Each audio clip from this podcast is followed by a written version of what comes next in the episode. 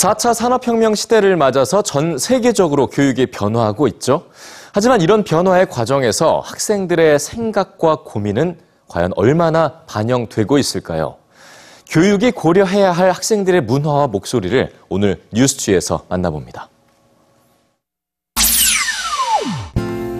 I'm literally so nervous. If you don't know what IB is, like, it's literally the worst thing. It's basically um, hell, and you basically go through it.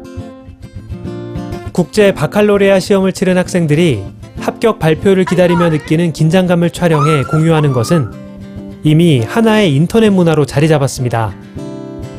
마치 우리나라의 수능을 연상케 하는 반응인데요.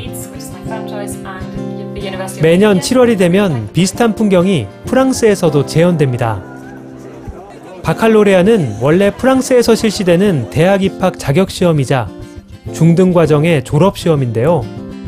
논술형으로 출제되는 것이 특징입니다.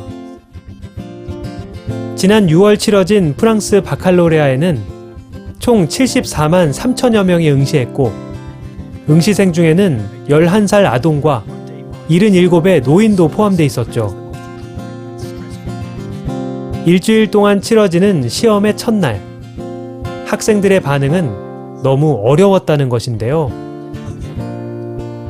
국어 과목에서는 18,500명의 고등학생이 서명운동을 벌이는 일까지 생겼습니다.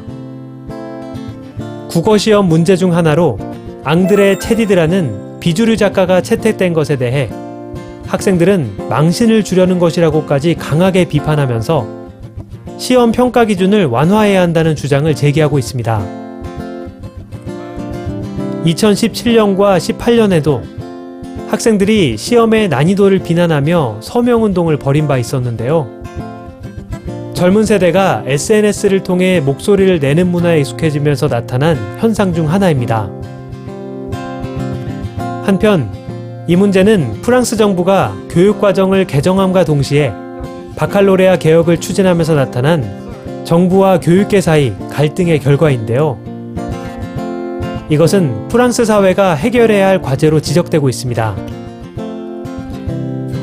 바칼로레아라는 전통 있는 시험을 둘러싸고 인터넷에서 나타나는 두 개의 대조적인 문화. 이는 진정한 교육개혁을 위해서 주목해야 할 학생들의 목소리입니다.